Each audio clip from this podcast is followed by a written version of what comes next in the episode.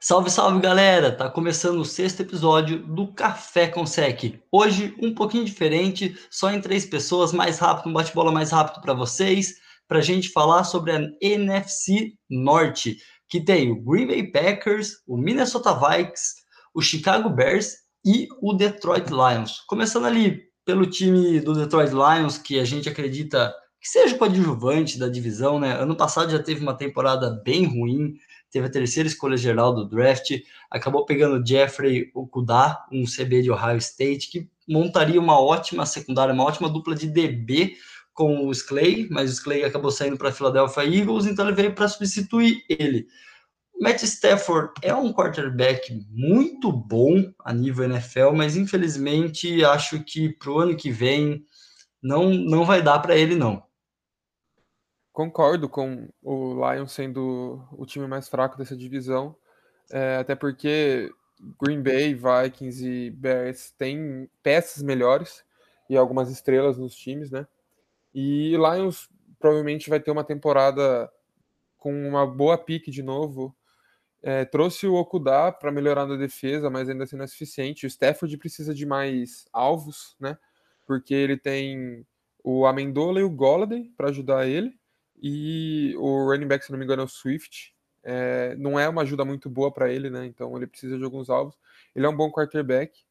E Lions tem uma, uma, tabela bem complicada de seis jogos que eles pegam em sequência Houston, Bears, Green Bay, Titans, Tampa e Vikings. Então a tabela também não está ajudando muito eles, né? O Swift aí que você falou, ele foi draftado, ele foi draftado esse, este ano, né, para essa temporada. Então, acreditas que ele venha a ser o, o RB titular, mas pensando num rookie, RBs rookies, a gente sabe que muitas vezes tem problema com fumbles, até o RBs elite, como Elliott, tiveram problemas com fumbles na sua primeira temporada. Então, acredito que ali o Swift vai ser uma boa arma para o Stafford, mas não sei se seria algo muito confiável. Ali, para mim, é o Golladay. O Golladay é o diferente desse ataque, junto com o Stafford, lógico.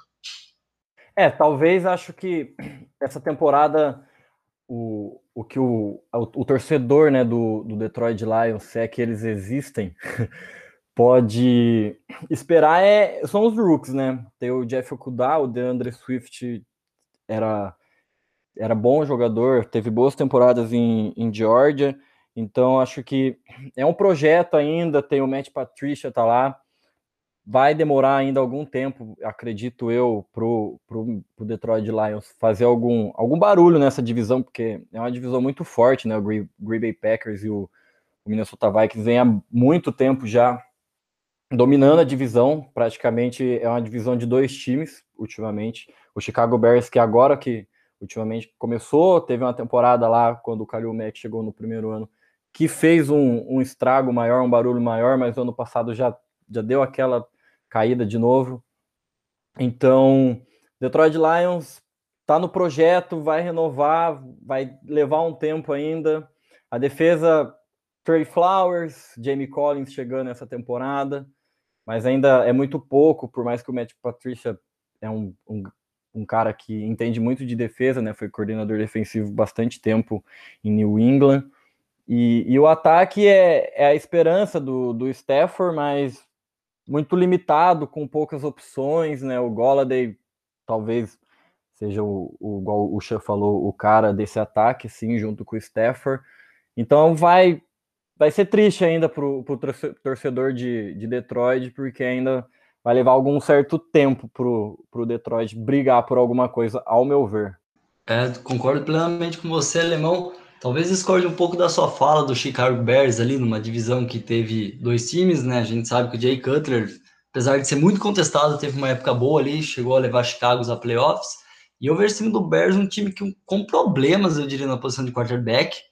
Trouxe o Nick Foles, que herdou um salário gigantesco dele da equipe do Jacksonville Jaguars, e o Jay Cutler é totalmente controverso na posição, mas é um time extremamente interessante na defesa trouxe peças boas nessa intertemporada, principalmente se a gente for falar via free agents, o Robert Quinn para jogar ao lado ali do Khalil Mack e também o Karen Johnson, né, de CB na segunda rodada, que a gente tira aquela primeira escolha deles, né, o Tyrande, para colocar 12 Tyrands no elenco dos caras desse ano, incluindo o Jimmy Graham, que também foi outra negociação que eles trouxeram durante a free agents. Mas olha, esse time do Chicago Bears, com Allen Robinson também de receiver, junto com Ted Ginn Jr., acho que pode fazer um furdúncio nessa divisão. É, também tem o Tariq Cohen e o Ty Montgomery, de running back, e tem o Patterson também, o WR. Não vejo um ataque tão talentoso assim. Eu acho que vai vai ser um ataque que vai ter bastante dificuldade durante a temporada. O Turbinski vai sentir um pouco do Foles no cangote dele, né? Ele vai ter que mostrar um pouco mais de serviço, porque todo mundo sabe que o Nick Foles, se entrar, vai fazer o arroz e feijão básico, assim. Mas o Bears está realmente com muita algumas dificuldades, né, em posições. A defesa está mais arrumada que o ataque, mas ainda assim. E vale lembrar que é, recentemente os Bears contrataram o nosso brasileiro, né? Cairão Santos. Mais um brasileiro na NFL. Que coisa linda, né? É, o, o Chicago Bears, a, a receita para a temporada deles em, em 2020 é mais ou menos o que foi em 2018, né? É a defesa carregando o, o time praticamente, ganhando jogos, e o ataque para mim, assim, é o básico, né? É o ataque fazer o, o que der para fazer na medida do possível, porque ultimamente o ataque tem sido o maior, maior adversário do próprio Chicago Bears, né? Porque o Trubisky lá de quarterback, tá, e aí? O cara não, muito se esperava, ou pouco se esperava, né? E, e ele não entregou nada do que se esperava dele. Então, acho que o Nick Foles, para mim, vem para ser titular e quem sabe o time olhar e falar assim: nossa, a gente tem um quarterback que tá. O cara foi MVP de Super Bowl. Vamos, dá para confiar nesse cara. Então, vamos confiar nele que ele vai conseguir conduzir o nosso ataque na medida do que precisar do nosso ataque, porque eles não precisam tanto do ataque com a defesa que eles têm. Então, eu acho que o, o ponto-chave do, do quão longe o Chicago Bears vai essa temporada é o, o, rendimento do ataque, porque a defesa a gente sabe que é, é muito forte, vai continuar no nível alto que ela vem apresentando nos últimos anos, então. Só que a defesa sozinha não vai conseguir levar o time longe. Então, o, o, o ponto-chave para mim é, é como que esse ataque vai se desenvolver durante a temporada e, e vai conseguir conduzir o Chicago Bears até onde. Porque para mim o Chicago Bears tem chance sim de fazer um, um, um barulho essa temporada. É, vale lembrar sobre o Trubisky, né, que ele, foi, ele é do mesmo draft do Patrick Mahomes e o Chicago Bears draftou antes do que o Kansas City Chiefs. Lógico, na época o draft é uma loteria, acho que esse é o principal ponto a se pôr. Na época o Trubisky era realmente para sair antes do que o Patrick Mahomes, mas aí torcedor do Bears com certeza tem uma dorzinha no coração ali por, por essa escolha no draft. É, trazendo o Minnesota Vikings agora, né? Minnesota Vikings sempre teve um ataque interessante. Algumas temporadas atrás entregou um contrato milionário para o Kirk Cousins para ser o QB da franquia.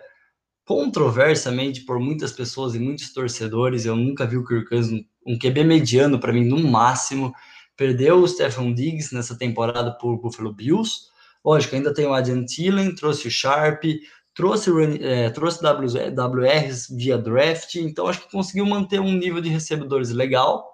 A defesa do Vikings também é uma boa, há uns tempos vem se mantendo como uma defesa regular e muito boa, mas está ficando envelhecida. Vocês acham que essa é a temporada do Vikings? You like that? You like that? Não, não concordo muito com, com esse contrato do Kirk Cousins também, não.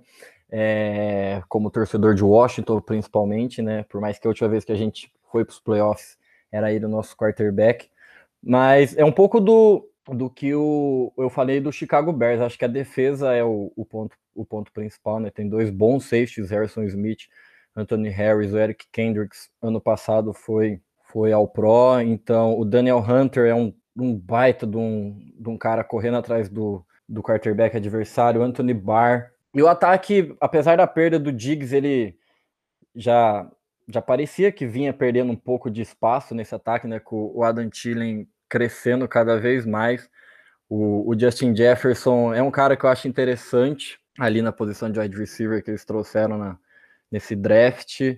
O Dalvin Cook, para mim, é o, o ponto-chave do, do ataque. O, ataque provavelmente vai se desenvolver todo em cima dele. E eu acredito que o Minnesota Vikings essa temporada ou a próxima, pode ser que eles ainda briguem, mas cada vez mais você vê que o, o time começa a decair, está cada vez piorando um pouquinho, umas peças chaves que vão saindo, que vai, a idade vai chegando. Então, eu acho que eles têm pouco tempo para buscar o que eles tanto querem, né? É, eu concordo com vocês em relação ao que vocês falaram do Kirk Cousins. Achei um contrato muito desregular, por assim dizer, para ele. Uma peça muito boa do ataque que vocês não comentaram foi o Kyle Rudolph, que é um bom end da liga, ajuda bastante, mas é, eu não tenho muito do que eu falar, né? Vocês falaram tudo que eu tinha pensado, tudo que eu concordo. E para mim, Vikings tem mais chance que Bears para pegar esse playoffs, sendo um wild card, porque eu acho que não é campeão da divisão. É, acho que com certeza o jogo do, do Minnesota Vikings é, cai muito nas costas do Dalvin Cook. Eu nem citei ele no começo, ele mostrou muito bem. Se o jogo corrido do Minnesota Vikings entrar, o Kirk Cousins só tendo que fazer o básico do básico, aí vira um time perigoso. E a defesa, apesar, ainda tem, vai ter seus méritos, vai ter uma boa temporada. Confio realmente mais no Minnesota Vikings ganhando essa vaga de wild card do que o Bears, ou nem levando não, a Norte, nem colocando dois times no playoffs, né? Mas o time ali, o favorito dessa divisão, é o Green Bay Packers. Depois de dois anos fora dos playoffs, demitiu o seu treinador, trouxe o Matt LaFleur e trouxe uma nova mentalidade para a equipe, trouxe um novo ataque. Ele é uma mente ofensiva, ele voltou a colocar o Rodgers a jogar num nível interessante. O Rodgers é um cara que a gente sabe que ele ali com a bola na mão ele consegue fazer mágica, como ele fez na temporada passada e muitas outras temporadas. É, junto com ele a gente ainda vê o Devon Adams, que com certeza é um dos melhores wide receivers da liga, e o Aaron Jones sendo muito introduzido no jogo terrestre no passado e tirando um pouco do peso também do Aaron Rodgers. É, da metade da temporada para o final, o time do Packers acabou perdendo um pouco ali a gasolina do tanque, muito pela é, o, Aaron, o Aaron Jones não rendendo tanto. Então, acho que novamente o jogo do Packers, apesar do Aaron Rodgers de QB titular, passa sim pelo jogo corrido. E principalmente pensando nesse ataque, a não aquisição de um WR é, nas posições acima do draft, né? Trouxe o Jordan Love na primeira rodada, que foi extremamente contestado o porquê dessa escolha. Foi uma escolha bem esquisita mesmo, o Green Bay trazer um quarterback logo no primeiro round, né? Como Jordan Love. Será que tá acabando o tempo de Aaron Rodgers em Green Bay Packers? Nos, nos Packers, no caso. É, o Rodgers faz mágica há muitos anos já, todo mundo sabe disso, um dos melhores quarterbacks da liga e da última década.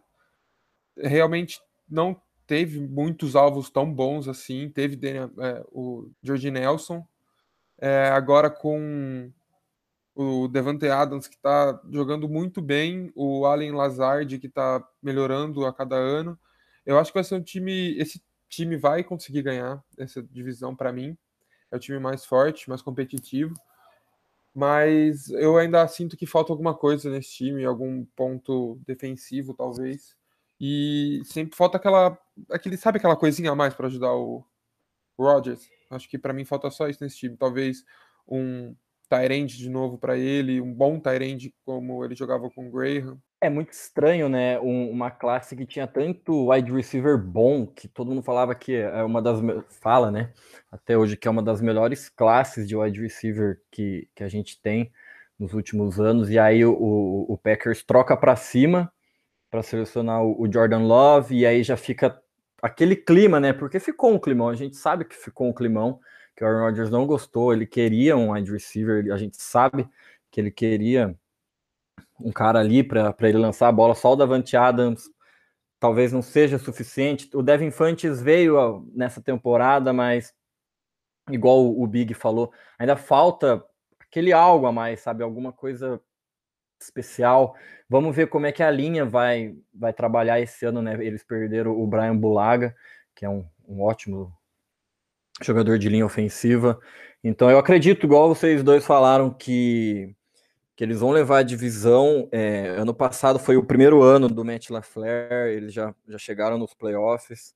Então acho que esse ano com, com a mentalidade dele um pouco mais enraizada no time, os jogadores já conhecem ele melhor, a, a comissão inteira, né? Não só ele, como a comissão inteira.